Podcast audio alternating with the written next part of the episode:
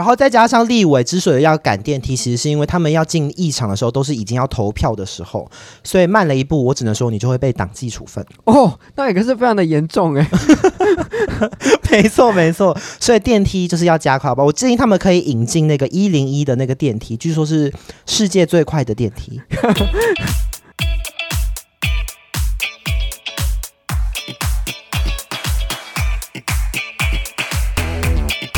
欢迎收听政治噗噗秀，我们致力于报道比娱乐新闻还搞笑的政治新闻。我是阿瑶，我是德瑞克。我们的第一则新闻呢，是过年期间家家户户都要贴春联。那在政治人物里面呢，最抢手的春联可以说是立法院长韩国瑜的春联了。日前呢，传出他的烫金版春联在网路虾皮卖场上面喊价高达4800元，然后有很多民众跟国民党的立委啊、议员啊都很想要去索取韩国瑜的春联。不过有一个很有趣的消息呢，是高雄市议员李雅静，她在她的服务处门口贴了一张韩国瑜的春联，结果隔天那一张春联竟然被偷走了。然后李雅静她自己的春联就贴在韩国瑜的旁边，却没有被偷，让李雅静感到非常非常的伤心。所以由此可见，韩国瑜的春联真的是非常的抢手。然后我刚刚在虾皮网站看，好像那个价格已经有下修到4500元的样子，所以有稍稍的降价。你说一张春联要4000多块哦？没错，那个虾皮卖场就是开价一张4500元。不过我后来有听说，就是有一些虾皮卖家他们会有一些策略啦，就是他可能一个人会开2个账号、然后有一个就定价4500，然后另外一个可能定价500，那你就会去想说，哦，那我买到500的我应该就是赚到了。所以呢，那个4500的就只是来喊价而已。那你有看到正常价格的吗？就是你有看到是比较合理价的春联吗？应该我觉得100元以下都比较合理吧，因为所以有100元以下的是不是？我没有仔细去查不过应该其他政治人物的春联都是100块以下吧？不是，但是问题就是韩国瑜现在很夯啊，所以他真的有可能都是4000多块啊？没有没有，不可能有那么贵，因为4000块到底谁会买啊？而且好像听说就是现在国民党那边有紧急加印，所以你现在去那个立委或是议员那边好像还是可以拿到啦。对，然后我有看到就是韩国瑜之前不是有当那个高雄市长吗？对，然后他在当高雄市长的那个时候也有那个高雄发大财的春联，然后现在的价格好像是10块还是15块之类的吧？我觉得非常的多。我觉得高雄发大财比较值得纪念吧，他因为韩国瑜现在又不搞笑，他那个都很无聊的春联啊。对啊，而且那个高雄发大财的春联是有一个他的脸，就是 key 在那个春联上面，那当然是 Q 版的，不是真的照片啦，所以就是大头娃娃那种。对对对，到头娃娃那种。不过而且它上面写的是发大财，就是高雄发大财，就听起来就非常的符合它的那个风格，我觉得比较有标志性啊。对啊，现在那个什么荣耀吉庆，我个人是还好。是哦，那荣耀吉庆就是听起来就不知道什么意思啊，就是很吉祥啊，就是很有年节气氛的一个吉祥话这样。那你们家也会贴春联吗？我们家门口会贴春联，也会贴符咒。符咒是要驱小人吗？对对对，就是要保平安，就是脏东西进不来这样。哦，因为我们家以前我也会去拿那个政治人物的春联来贴，不过今年我想到的时候就已经来不及了，就只剩下马英九的而已，所以我就没有贴这样子。所以你觉得那个家户前面贴的春联会反映出他们家的政治立场吗？我觉得加减都会耶，因为你基本上国民党的人也不会想要贴民进党的吧。不过我后来有一招，就是我在家的门口啊，我一边贴蒋万安的，就是市长，然后另外一边可能贴简书培的，就是希望他们两个人能够互相的就是镇住彼此这样子，然后就是一个包牌的心情嘛。对对对，像你就是民众党。对对对，这样子就是可能如果国民党的人要来检举我们家，他可能想说，哦，这是那个支持蓝营的就没差，那民进党的可能也这样子想，所以我就是贴2个阵营的来互相保平安这样子。对，因为我有这个疑问，就是我们家对面的春联去年就是一边贴了侯友宜，一边贴了蔡英文，所以我就一直很想知道，还是他们就分裂投票，就真的总统选举投给蔡英文，然后市长选举投给韩国瑜。不是韩国侯友宜，也不可能，这个非常的合理，对啊。那也有一些人可能是想说他要贴给那个有官位的吧，因为就是一个是市长，一个是总统，他们就是真的是有政治位置的人，就他也不在乎是什么政党，反正就是是大官他就贴。对对对，那总统跟市长就是你们家那边最大的官，所以他就贴这两个，就非常合理啦。哦，也是，就父母官的一个心态，不管他是谁的。对对对，没错没错。好，好好，但我们家是就是有政治立场，所以就是从来都不贴就是那个竞争对手的春联。哦，是这样，可能觉得有点晦气这样。哦，原来是这样。对对对，那所以其实从这个春联也可以看到非常多的政治哲学在里面。好，你干嘛在那边做什么很有哲理的那个结尾？不然要怎么结尾？但关于韩国瑜的春联，我也有一个补充消息，就是我有看到那个叶元之的脸书，好像就是有一个韩粉特别从南部北上。然后就是为了拿叶元之帮他留的一份那个韩国瑜春联，所以我真的觉得行情好像很好。哦，那个消息我有看到，不过好像其实他说的南部，我仔细看一下，好像就只是桃园而已，就也没有多远。哦、因为新闻写南部北上啊。对对对，因为那台北以南，北上真的是北上啦，南部啦，所以他好像只是桃园而已， okay, okay 就没有到特别远啦。可能但也是为了一张纸特别。开车来我觉得也是很麻烦。对啊，那所以其实真的希望桃园的立委可以加加油，能够多一点春联，让桃园的民众也可以索取哦。我觉得就放到 iPhone 上面吧，要的就自己去印。哦，那个质感不一样。好好，那我们就祝福韩国瑜可以继续保持。好，我们看下一则新闻，就是上个礼拜是过年除夕夜，那有很多立委呢，他们会在脸书上面发表他们自己除夕夜吃了哪一些东西。那立委苏巧慧呢，她就在脸书上面回忆自己在美国念书的时候除夕夜相关的回忆，就是他们当时很多留学生就会聚在一起吃年夜饭嘛。那他就讲到说呢，就是他们在美国就会特别煮一些家常菜来回味台湾的味道。然后立委沈伯洋呢，他当时也是在美国读书的这个学生，然后他就会煮一锅白饭，然后过来这边蹭饭，他就说哦不好意思，我多煮了一锅白饭啦，啊你们就可以配你们 煮的菜来一起来吃啦这样子。后来他们发现。沈伯洋好像就是只会煮白饭，就他每次都是只端着一锅白饭进来，然后苏巧慧他们就是煮一桌的菜，然后大家一起吃这样子。那这就显示说，就是所以就是一个蹭饭的故事，是不是？就是带了一锅白饭就跑去蹭饭。对对对，就是沈伯洋，就是他到现在都还是不会煮菜，他现在还是只会煮饭，然后他们就一起吃饭这样子。好，但我其实觉得。也可以带酒啊，也不一定要带白饭，就是去买个酒带来，其实就是大家气氛也很好。会不会是以前那个年代，就是喝酒没有那么的酒很贵，是不是？有可能、啊、普及吗？因为他们可能是20几年前在国外吧，我也不知道。20几年前没有酒喝，是不是？酒是很最近才出现的商品，是不是？没有，或者是20几年前可能不流行就是喝酒之类的吧，我也不知道。好，但还有一件事，就是其实我觉得煮白饭它是一个学问哦，就是有的人煮的白饭就是很难吃。怎么说？你喜欢吃哪样的白饭？我喜欢吃很饱满的，然后不要太湿也不要太干的饭，就是它要煮的恰到好处，粒粒分明。我觉得这不容易。哇，你真的很严格耶。可是我喜欢吃那种，我喜欢吃那种软软的，就是稍微水多一点的。我自己在煮的时候都会多放一点水。那我只能说你就是台湾人的胃，就是喜欢吃那种有点软烂的米。对，我就是吃软饭怎么样、啊、对对对，因为我就觉得那样糊糊的不好吃哦。我喜欢吃到那个饭有点像是粥那种感觉的，我觉得最好吃，就不用太用力的咬，它就可以直接吞下去的那一种好，谢谢你的那个分享。好，那请问苏巧慧本人有什么招牌菜色吗？哦，苏巧慧好像很会做那个狮子头，红烧狮子头吗？我听起来很费工欸啊，就是狮子头好像就是你要先有那个绞肉嘛，然后要把它绞一绞，然后捏成一球捏成一球之后还要拿下去炸，它才会成型，不然你拿下去做的话它就会整个散开，所以它其实是蛮搞纲的一道菜这样子。而且我不管它要不要炸，如果我每天都在那边捏那些球，然后沈伯洋只带一锅白饭来，我真的会很不爽这个人欸。可是真的会有人在国外有那么多闲工夫可以做到狮子头这个菜吗？其实我跟你讲，真的有的人在国外他就特别喜欢做一些很费工的菜，他就每天在那边想一些，就平常可能在台湾也不会吃这些东西，但一出国就想要搞一些很复杂的菜色来不知道干嘛。是哦，那所以你作为一个留学生，你觉得他们的心态是什么？我觉得就是一种想家吧哦，想家想到就是出国连菜都要拿出来做就对了。對對對，因为讲真的话，你在台湾有看过有人在吃狮子头吗？我很少听到这个菜色欸。狮子头，可是我觉得狮子头拌饭其实蛮好吃的啦。可是谁没事会吃狮子头啊？要去哪里才吃得到狮子头啊？对啊，也没有这个，就是你平常就吃排骨、鸡腿，哪会吃狮子头啊？也是啦。所以我觉得就不合理，大家就出国搞一搞就算，回来就吃正常的食物。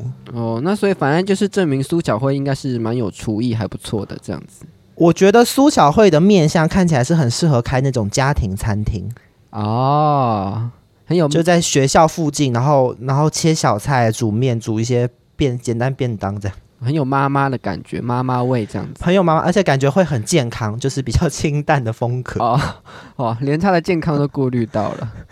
对，没错没错。OK， 好，那我们接下来看下一则新闻。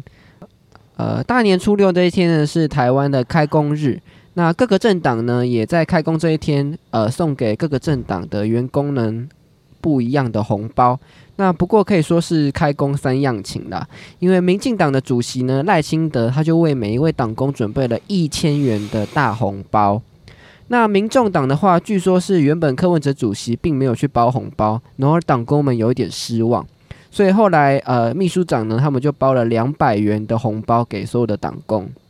不过国民党的部分就非常的凄惨了，就是完全没有任何的钱，他们只有拿到饼干还有糖果还有一颗橘子来象征他们未来一年可以大吉大利。欸，如果是装饼干跟橘子不能叫做红包，欸，只能叫福袋，它只是福袋而已，它不是红包。他们里面没有任何的钱，所以这是接续就是上一则新闻，上周的新闻是不是就是国民党现在真的很穷酸到就是一切都是跟民众党还有民进党完全没办法比较。对，上礼拜我们讲到说国民党没有钱发年终奖金，然后今年连开工红包都没有。那我真的只能就是祝福国民党的党工早日转职成功。对，年后转职正是时候，希望国民党的党工们可以看齐这个1000元的开工大红包，转向民进党。我跟你讲，因为那个等一下朱立伦还会发表一些讲话，就是呼吁大家到国民党。但你先报了这个新闻，我就只能说没有人会想要去，谁要拿橘子跟糖果啊？那我也是想要追问一下，那请问时代力量今年的过年开工是发什么呢？这个部分就完全没有查到任何的新闻，因为我想新闻媒体记者们可能也不在乎时代力量了，因为时代力量就是一个泡沫化的政党。我想连橘子都没得吃吧，还吃橘子嘞，没有橘子可以吃。赶快去打包东西收一收了。他们可能过年前就已经裁员掉一批了吧，我觉得。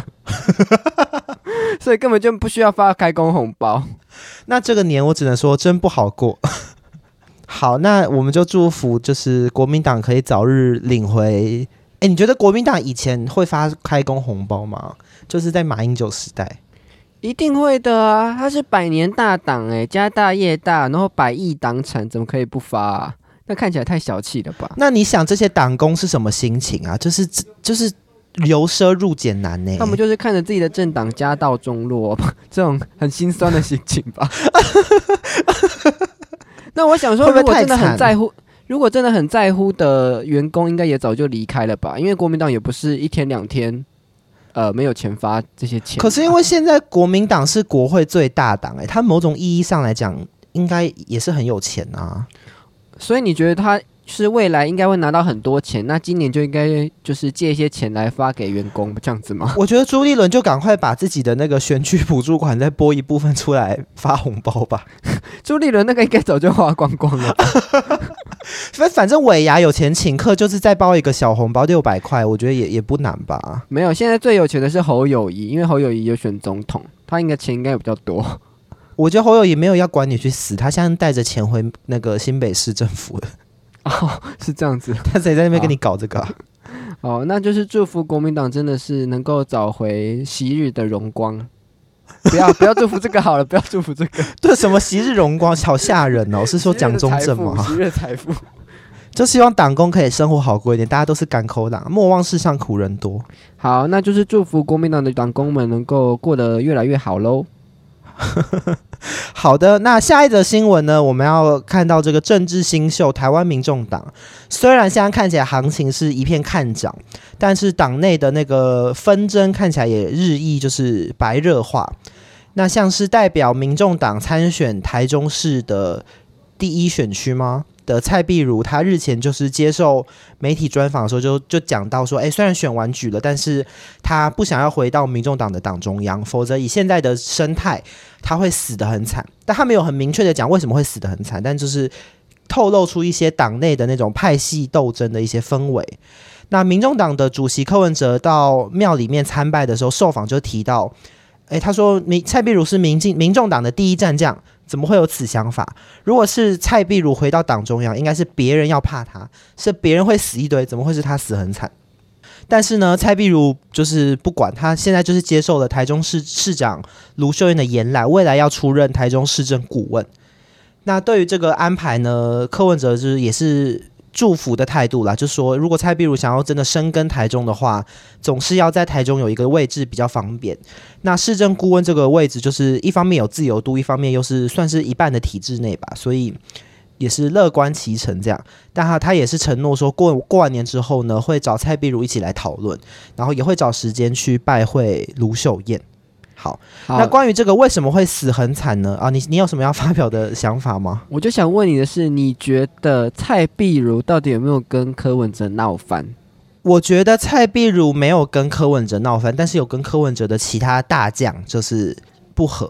哦，因为其他大将都是在其他北部的地方选立委嘛，然后台中就是让蔡壁如一个人跑到比较南部的地方去选，所以你觉得蔡壁如可能有点不爽。我觉得你讲错了。那个柯文哲的大将不是在台北选立委，柯文哲的大将是放在不分区的安全名单里面选立委。啊，你说啊，真正的心腹是不需要去选立委的，这样子。就谁跟你选立委啊？我就放在不分区第一名、第二名，然后就是主张那个蓝白决一死战啊。哦，所以啊，他目前他的那个柯文哲这个所谓一号战将的这个职务已经被黄珊珊抢走了，就对了。对，因为当时关于蓝白要不要合，就一直有一个说法，就是说需要选区域的人都会很希望蓝白合，因为这样对于选区域是有帮助嘛。但是选不分区的当然会希望不分区就是越多票越好，那他们就觉得蓝白合最后会泡沫化民众党的不分区的票数，所以就觉得黄珊珊是主战派嘛，然后蔡壁如是主和派。哦，所以区域立委跟不分区立委，因为他们利益不一样，所以他们完全就是采取不一样的立场。可是最后黄珊珊那一派应该是取胜了嘛，对对对，就是让柯文哲跟蓝白破局这样子。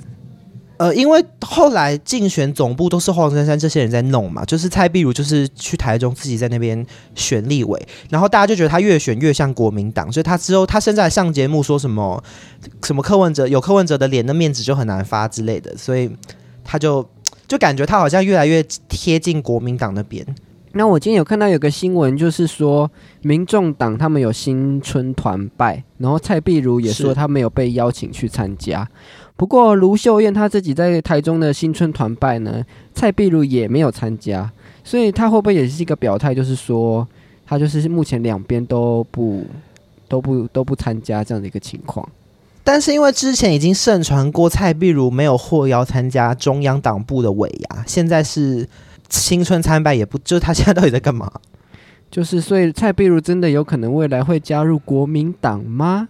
我们就拭目以待喽。好，那关于就是到底会不会死很惨这件事情呢？我们的民众党的一个主席夫人，他也在脸书上面特别是点名感谢黄珊珊，就说要不是有黄珊珊的话，民众党搞不好真的就是不分区只剩下3-4席，所以他很开心，他对于黄珊珊的主战这件事情还是很给予肯定的。你其实就是说陈佩琪吧，什么主席夫人他是主席夫人啊啊，好，他就是陈佩琪啊，他是夫人派啊，夫人哦，他们还有夫人派，那还有什么派？夫人派啊，然后主战派、组合派啊。哦，是这三派的，没错、okay、没错。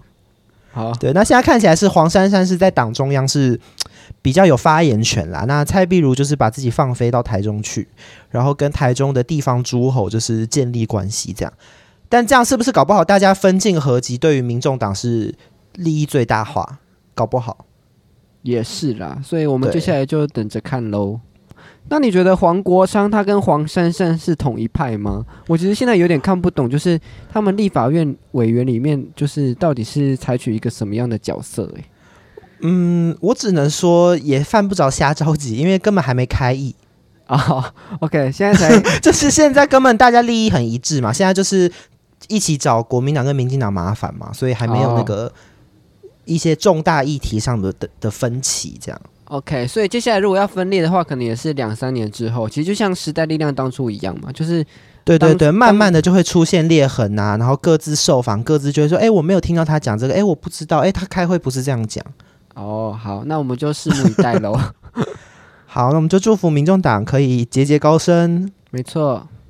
好的，那下一则新闻呢，就是我们的国民党党主席朱立伦，他在过年期间呢，特别参加了党内年轻人的一个 podcast 节目，叫做深藏 Blue， 深藏 Blue， 深藏 Blue， 哦，好哦，Blue 变成 Blue 的一个过年特别企划，就是由国民党的发言人跟青年团的副团长一起访问党主席朱立伦，那内容就聚焦在国民党这几年在朱立伦的领导之下所做的年轻化改革，然后顺便回忆朱立伦自己的年轻岁月。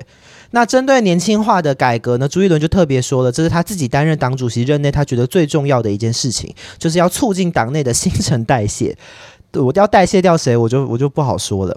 那在9合1大选呢，国民党提名了100多位的年轻参选人，然后这次立法委员的选举结果更是让国民党成为了3个党的党团成员里面平均年龄最年轻的政党，就是真的有一些年轻人莫名的就选上了。所以他就特别跟年轻朋友喊话，就说如果你觉得其他政党太拥挤了，那我们国民党这边呢还有很多的空位，有很多空位但没有钱，所以就是鼓励年轻人可以一起来投入。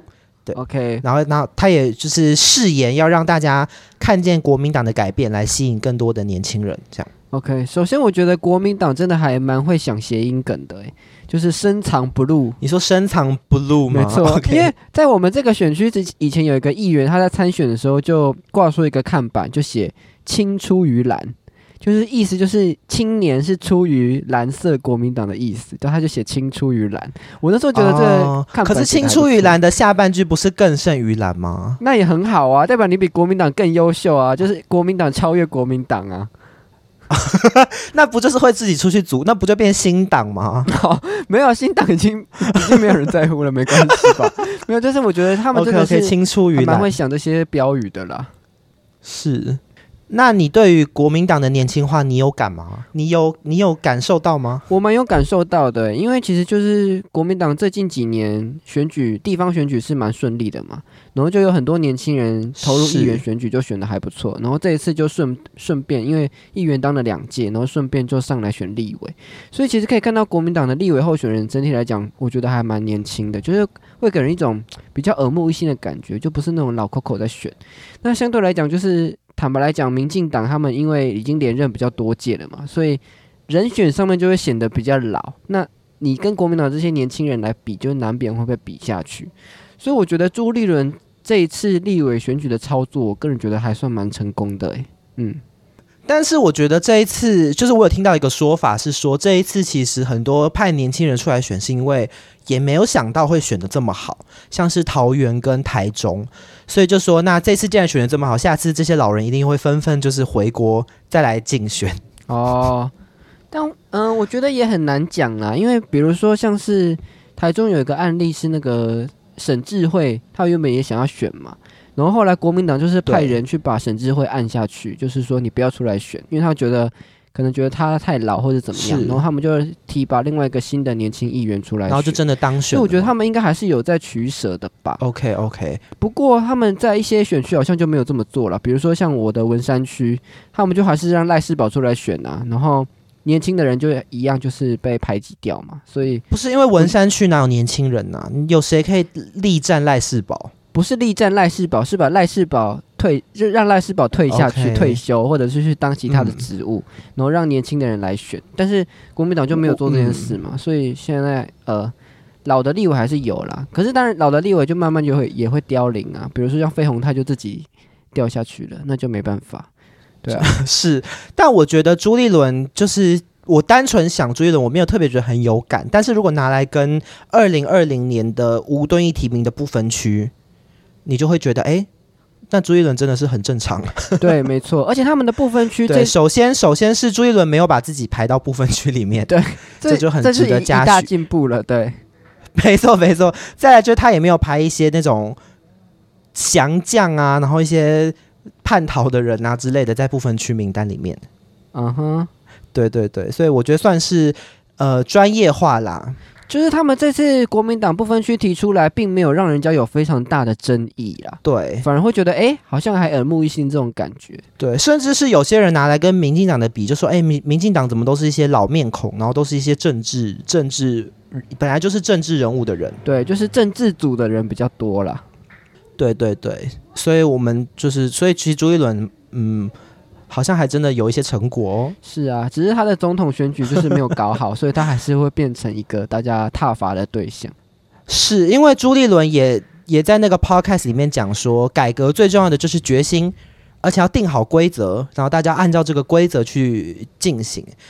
但我就在想，请问征召侯友宜的过程有什么规则吗？就是什么所谓的什么，他不就前纲独断吗？也是，对啊。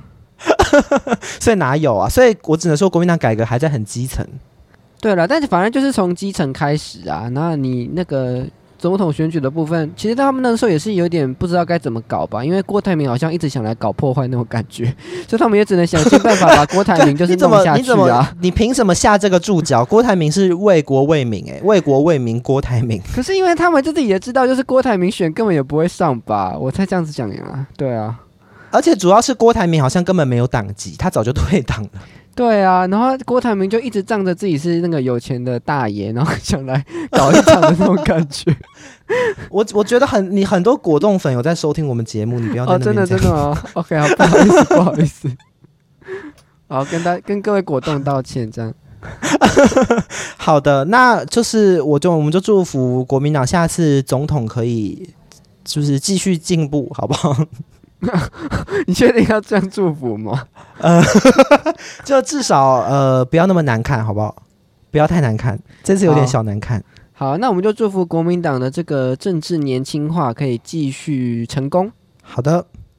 好，下一则新闻是关于国会的研究室的部分，就是立法院即将展开新的会期，那立法委员也纷纷搬进他们新的办公室里面。那在这边跟大家科普一下，就是立法院总共有3栋立委研究大楼。那第一栋是中心大楼，它有12层楼高，可以容纳大概80几个立委，所以这里的人非常多。然后很多立委就不喜欢在这边办公，因为你光是等电梯就要等非常的久，然后电梯也据说是常常会坏掉。所以你想，如果你在10楼办公，那你电梯坏掉的话就惨了，你就是准备开始运动这样子。那另外就是中心大楼它的地下1楼也有办公室，好像有10几个立委在这边办公。不过因为地下室就没有窗户，所以有很多委员也是非常的忌讳，不喜欢在这边办公。不过也有一些立委就是说地下1楼很好嘛，你只要爬1层楼就可以到了，所以也是很多人觉得非常的可以接受。没错没错。那第二栋大楼呢是青岛一馆，这栋大楼它只有4层楼高，可是它这边非常热门，非常抢手，因为据说在2020年在这边的区域立委几乎在2024年的时候都有连任成功，所以可以说是风水非常的好。然后这栋大楼也有县长馆的称号，因为呢，台中市长卢秀燕、台北市长蒋万安、台南市长黄伟哲、嘉义县长张花冠，还有很久以前的嘉义县长陈明文，还有金门县长杨振武，他们在当立委的时候都有在青岛一馆里面办公，所以可以说是县长馆的名号，也可以说是这个无可厚非啦。就是说，在这边当立委就会问鼎县长大位，是不是？没错没错，就是这边的风水是非常的好。 okay. 那第三栋大楼呢是青岛2馆，那这栋大楼它因为距离立法院最遥远，所以很少人会想要在这边办公。不过呢，这一届立委里面陈玉珍还有高金素梅以及黄国昌和黄杰都会在这里办公，所以记者就认为说，这有可能会让一向安静的青岛2馆带来不少高曝光以及高人气。我只能说你有没有觉得台湾人真无聊？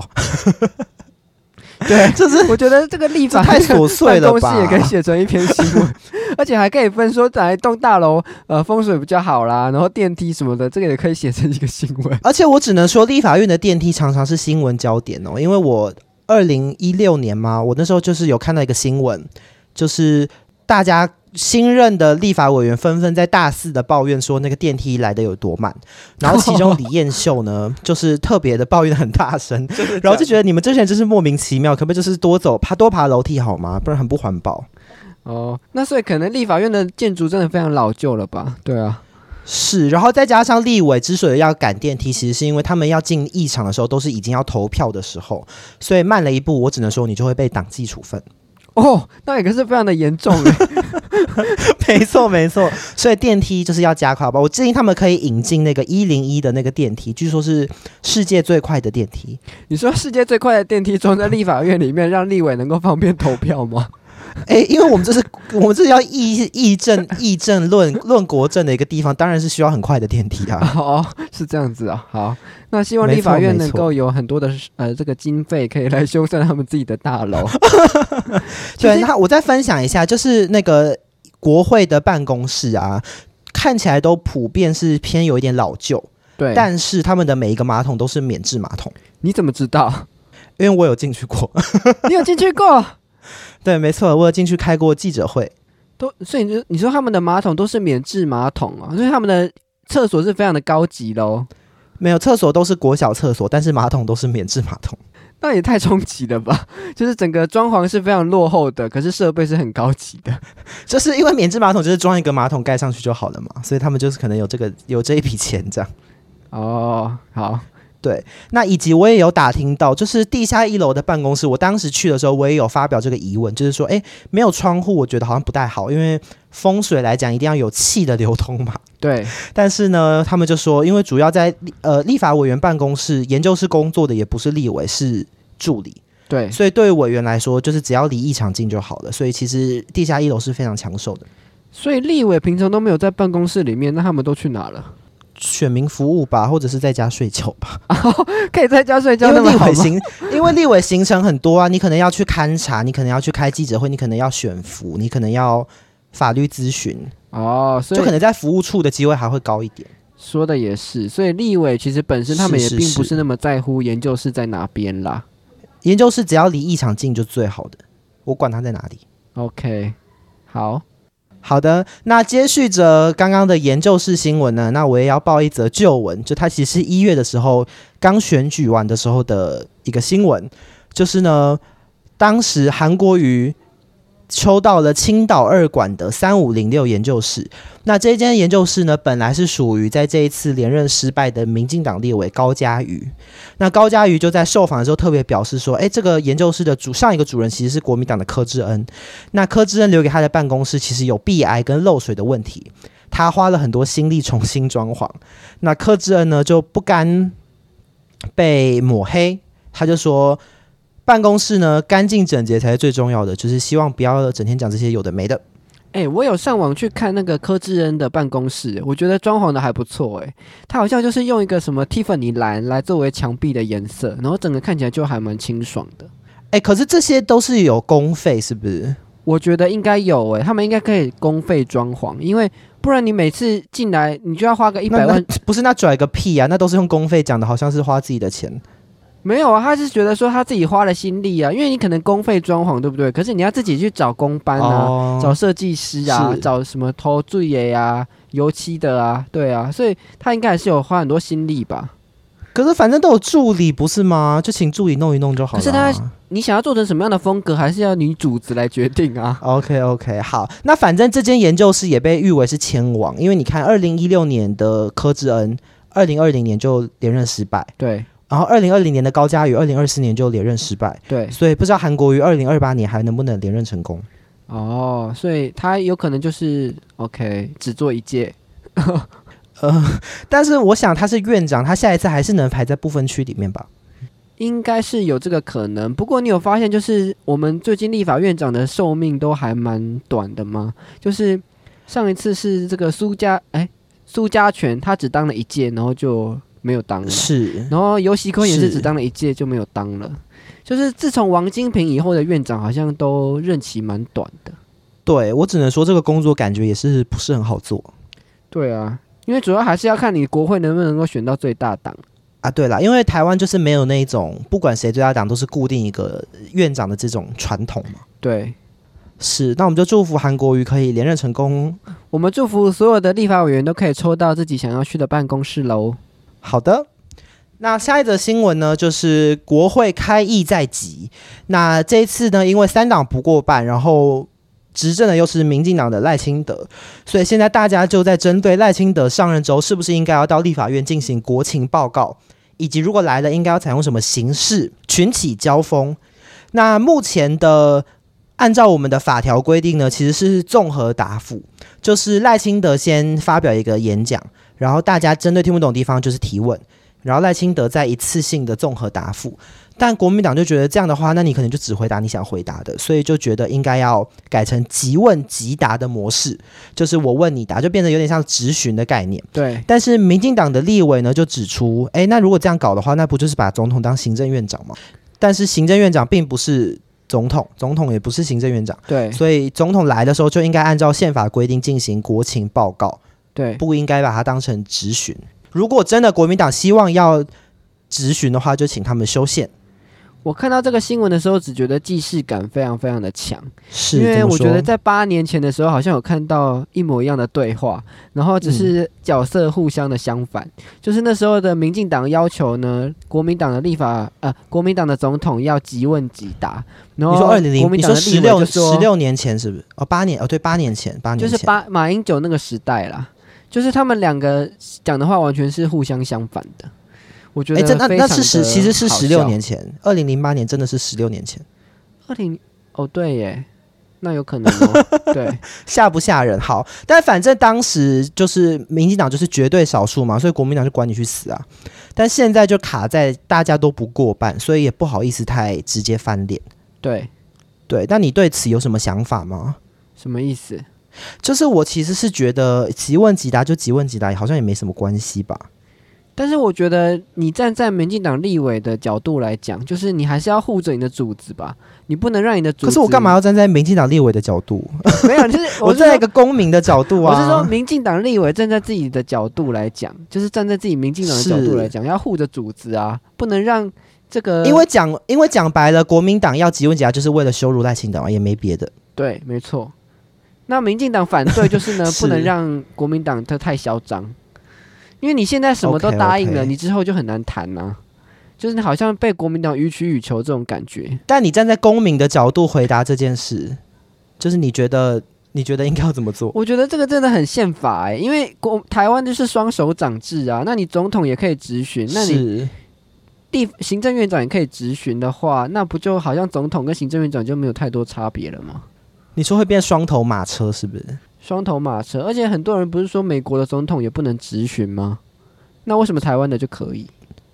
我也其实有点不太知道那个宪政的逻辑有什么不一样了。但因为现在就是卡在一个国民党跟民众党就是加起来过半嘛，所以民进党的立委也批评说，那这两个党项就是土匪式的扩权，就想尽办法的要扩权。可是因为我不知道他这个是立法院的层级的问题，还是宪法层级的问题耶？就是立法委员可以要求总统要即问即答吗？就是按照宪法的规定，总统只需要做国情报告。那你说报告要报告到什么程度？因为很多大学教授也会说上台要报告，可他也会一直打断你，然后问你问题啊。哦，而且报告完还要就是大家 Q&A 这样子。没错没错，而且有一派的老师我特别想抱怨，就是他会叫你报告，可是他也不听，他就是看到你下一页 PPT 之后，他就开始打断你，然后开始猛问你那个 PPT 里面的问题。他也不在乎你要讲什么，你说的他根本完全没有听，就在问就对了。对，有的老师就会看 PPT 说你那个第二点那写的是什么什么什么，那哎那怎么会这样写？哎那个怎么就也不听你讲哦。所以我想国民党就是希望是这个模式的国情报告。可是赖清德会准备 PPT 吗？应该不会吧。赖清德不会准备，但赖清德也会 要准备好一直被打断。立法院的报告好像没有 PPT 耶，有 PPT 吗？我不知道哎。立法院的报告不一定，因为像那个吴欣盈的质询就很喜欢使用 PPT。真的哦，没错，就是可用可不用啦，那个设备都准备好了这样。是，那除了那个国情报告之外啊，国民党的立委现在也是摩拳霍霍，就他们也开始提出各种，比如说等一下，是磨刀霍霍，然后摩拳擦掌，你把这两个混在一起了哦，不好意思，磨刀霍霍准备要像猪羊，就是准备要提出各种，比如说傅崐萁就提出应该要设一个国会特侦组，然后国民党的不分区翁小玲，他是一个法学教授，他就说应该要有一些针对不适任官员的免职权。所以呢，就是针对这一切的扩权，你有什么想法吗？我觉得就是大家真的就是国民党也要想一想，就是说你未来有一天执政的话，这些武器都会面对着你自己啦。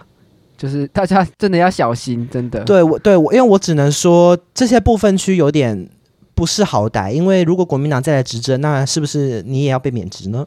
对啊，其实大家真的要小心，这些武器真的会杀到自己这样。对，所以后来就有点雷声大雨点小啦。国会特侦组后来也是没有下文，然后那个行政首长的免职权后来也是好像想一想觉得不对劲，但是国情报告这个目前好像还是打得很火热。那反正立法院开议好像在下个礼拜就会开始了嘛，所以我们接下来就看立法院会怎么发展咯。好的，那下一则新闻呢，就是我们民进党的新任不分区立委万老师，也就是民进党新任的不分区万老师，也就是郭玉琴委员，他呢除了是一个演员之外，他同时也是一个袖珍艺术家。请问你知道什么是袖珍艺术家吗？袖珍艺术家是在缝东西的吗？不一定。为什么是缝东西？袖珍哪有缝的意思啊？袖珍不是缝纫哦？我不知道袖珍是什么意思。袖珍是很小的意思吧？袖珍怎么会是缝纫？没有，袖珍我想到的是那个秀学号的秀啊，然后那个针线的针啊，那不是那个秀啊，袖珍花。不是，袖珍菇是，对，袖珍花是袖珍菇的袖珍菇，哎，好像不是袖珍菇的袖珍，哦，不我不知道。好，反正袖珍是很小的意思。台北有一个袖珍博物馆，大家可以去参加啊，哦。那哦，他的专长就是做袖珍艺术，就是会把一些，比如说把一颗篮球做成很小一颗。那这样子有什么有趣吗？就很可爱啊。比如说，他可以把一个客厅做成一个很小的。你说怎么做？他把一颗真的，他把一颗真的篮球变小，啊，还是怎样？不是真的，是做一个很像真的篮球的篮球，但他可能 size 很小。那他就趁着这个西洋情人节到来的时候呢，就特别邀请了同党的立委范云、伍丽华跟罗美玲一起到他的不知道哪里研究室嘛，一起来做这个袖珍花，来为情人节做准备。那他也特别提到呢，就是未来如果国会里面有一些战争的话，就希望大家可以到他的办公室来欣赏袖珍艺术，跟一起做袖珍花来舒压。哦，对，那范云就在一边做的时候，一边问他说：“那如果立法院长韩国瑜也想要学的话，你会不会教？”那他说会不会？那郭玉琴就说会，而且他还提到呢，他跟韩国瑜在开议当天，就是2月1号当天的交谈经验，认为韩国瑜其实很亲切。这大家都觉得韩国瑜真的太亲切，所以都很乐意跟他交朋友这样。因为我们从那个新闻上面看到的画面，韩国瑜真的还蛮亲切的，他看到所有的人都会握手，然后鞠躬啊，甚至是那个男生可能会拍背啊之类的这样。因为就刚开议啊，就没有什么纠纷，到底要多不合？就这些又不是每天就是互看不顺眼。哦，所以你觉得之后韩国瑜可能就会暴怒之类的吗？我觉得如果一群人围着主席台在那边推来推去，然后推到他应该会生气吧。没有，你是主席，你不需要生气啊！生气的是旁边的那些护驾的人。你是主席就好好的，可他这个人性得很容易压起来啊。因为你主席不可能自己去跟其他委员打架啊，说霸占主席台，走开，我自己要上主席台，然后把其他人都推走。主席可能就会说什么在吵，动用警察权这样。你有没有看过那个韩国那个不是韩国，高雄的，我就一直口误，高雄那个议长啊，他就是性得一直压起来啊。我不知道如果可是你说你觉得立法院，你觉得韩国瑜他有跟他一样火爆吗？很难讲。因为我说真的，韩国瑜这4年，我觉得真的可能是修身养性很多，就是他又经历了一次人生的大起大落。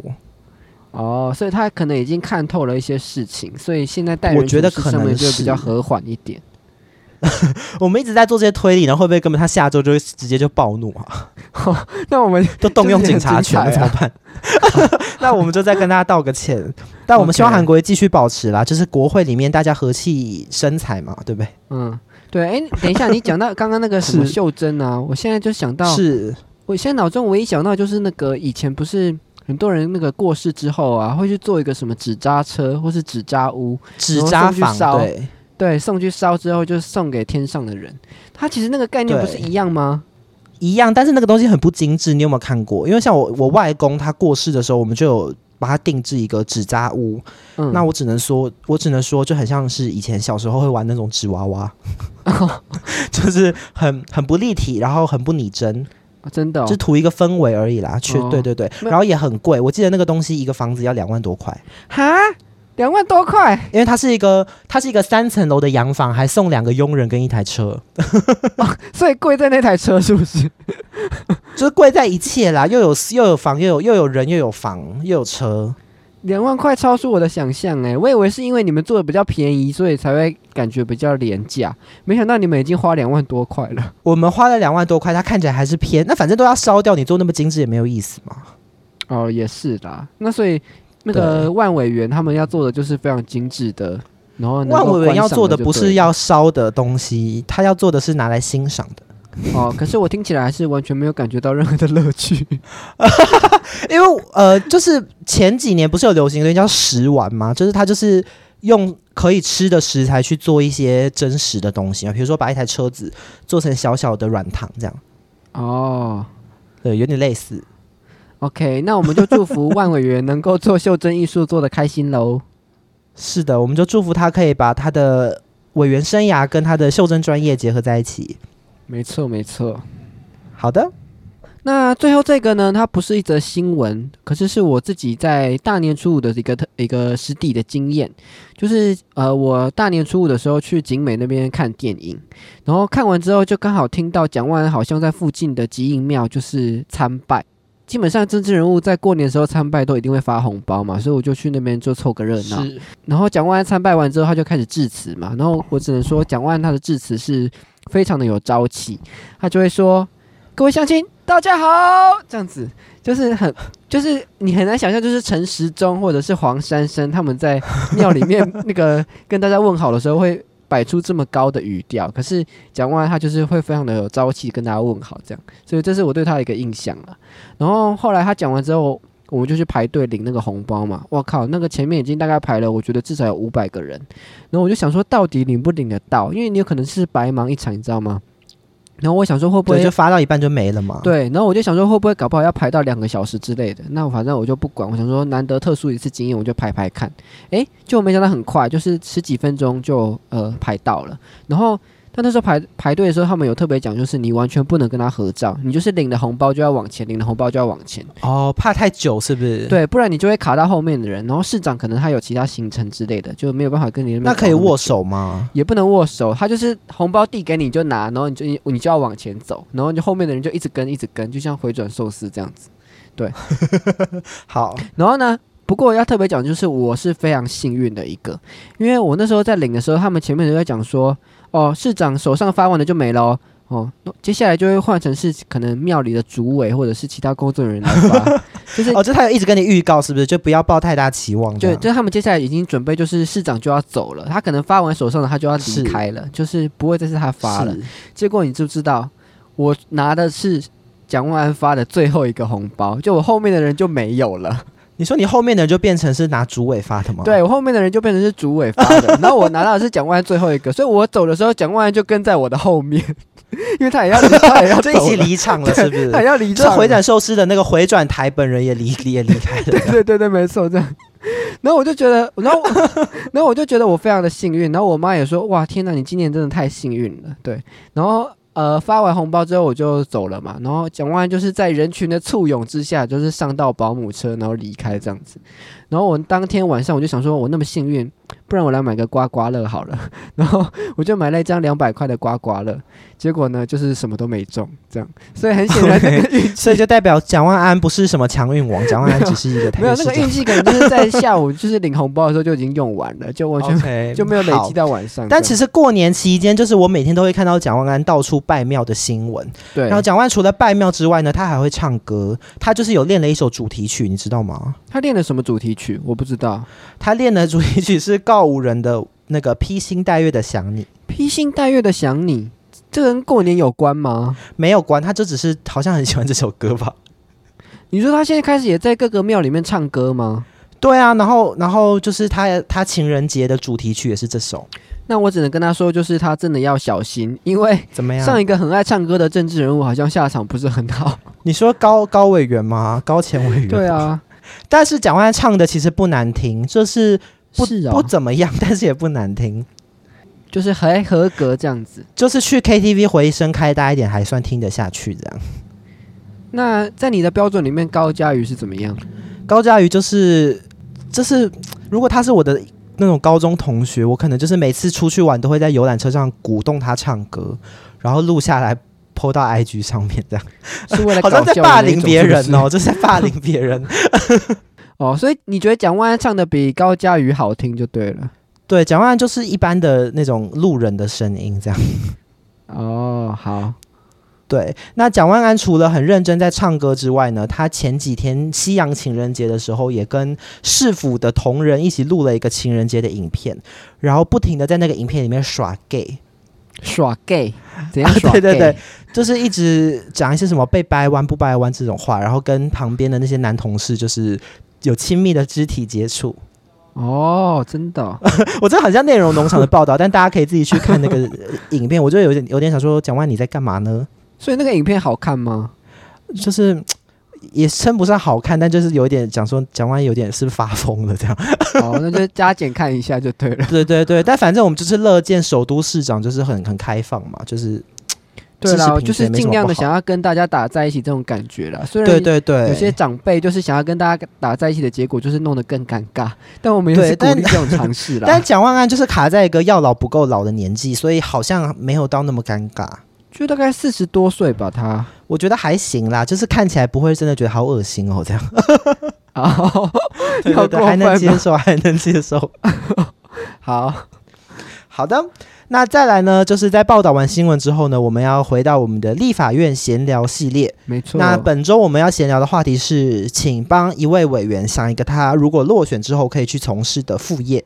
对，那你有什么想法吗？我目前想到的就是，我觉得徐巧芯他非常适合做一个职业，就是直播带货，因为我觉得他非常的热爱直播，然后他有口才非常非常的好。你说他可以什么10元上车，10元2件，5元三套，我觉得他非常适合直播带货，真的。然后他的那个样子，不是，我觉得你违反规定了，因为我们这个主题的目的就是要认识各个委员，然后你一直报道一样的人。可是因为徐巧芯大家才认识，才知道我在讲什么样的人啊。那就是要你介绍一些大家不认识的人，你在那边破坏规矩啊。我们上次有介绍过徐巧芯的，所以这一次就不行就对了。上次我们在讲你最怕惹到谁的时候，我就讲了徐巧芯，因为他很疯癫啊。那你今天不是一样的那个，也是一样的路线嘛，就是他很疯癫啊。不好意思，好，那我等一下再想一下另外一个。那你先讲一下，你觉得哪一个立委？好，那我想到的呢是板桥的新任立委叶元之。叶元之他适合什么样的副业？叶元之呢，我先介绍一下叶元之这个人，他其实是新北市议员，然后这次是出马挑战民进党立委罗志正。那罗志正在选前就因为一些疑似是 deepfake 的迷片的一些负面新闻，所以就算是重剑落马，因为罗志正算是大家觉得蛮稳的一个人，然后他就落马了，反正就是输给了叶元之。那叶元之这个人呢，让我想到的就是几年前台湾不是很流行一种小吃叫做原汁排骨汤，通常会跟蛋炒饭一起卖。有这个东西哦？你记得这个东西吗？有的，原汁排骨汤配上蛋炒饭，然后跟炒高丽菜。完全不知道。对，但这一车曾经在我们高中的时候风靡过几年。那我个人是非常的爱吃，但是后来不知道为什么就陆续的倒闭了。那我就希望叶元之可以再振兴一下这个产业，这样。这根本不是他适合他的职业，这只是他的名字跟他一样而已啊。他叫叶源，那他叫叶源，那我觉得他卖这个排骨汤也不违和，就他感觉手劲也够。你这个太牵强了吧？不是，那反正就是，那我就是想喝原汁，总之我想喝原汁排骨汤 ，OK？ 哦，好，可以，可以，可以。是的，那你想到了吗？我今天想到了一个是这个国民党的部分区立委苏清泉。我觉得他应该很适合开一个课程，就是投资理财。为什么？因为我今天去查了一下，就是这届立法委员里面哪一个人最有钱，然后发现好像就是他因为他的资产好像有高达5亿，然后现金好像就有8000多万。可是苏清泉不是靠投资理财吧？他是靠开医院吧？开医院可以赚到那么多钱吗？开到5亿耶！我不，这我就真不知道。那我觉得他应该也可以开一个就是医院的经营术，因为现在很多医院好像是那也太小众了吧，谁要开医院啊这莫名其妙很小众的一个课程没关系啊，就如果你真想开医院的话，搞不好也可以就是如何去经营一间医院啊，应该也蛮适合的。对，而且经营的好，还可以被推举为不分区委员。而且他很厉害的是，他是屏东地区的那种地方医院啊，又不是那种医学中心。你知道现在很多台湾的地方医院都，那你这不是更小众了吗？没有，地方医院的数量其实也不少应该有超过100间吧。是，你说就会有100个院长来买他的课，是不是？对啊，或者是他去帮那些院长就是上家教啊，或者是当那个，或者是开那种医院顾问公司那种，那就可以啊。是，对啊。好的，那就。好难祝福这个人哦，但就希望他的医院可以生意兴隆。对啊，但是也不能住医院生意兴隆，是不是也不太好？也不会啊，就是大家就祝福他荷包满满啦，造福乡亲。没错 ，OK， 好的。那感谢大家收听本周新闻。如果你喜欢我们的内容的话呢，请订阅我们的节目，还有我们的 Instagram， 以及给我们5星好评。谢谢大家的支持，拜拜。因为国外是有过年，但是因为那个台湾有过年，但是过年国外啊，算了，我不要讲这个什么跟什么啊。欢迎收听好像有跌倒，你再一次，等一下你先不要好，开始。欢迎收听政治噗噗秀，我们致力于报道比政治新闻还要搞笑的你讲反了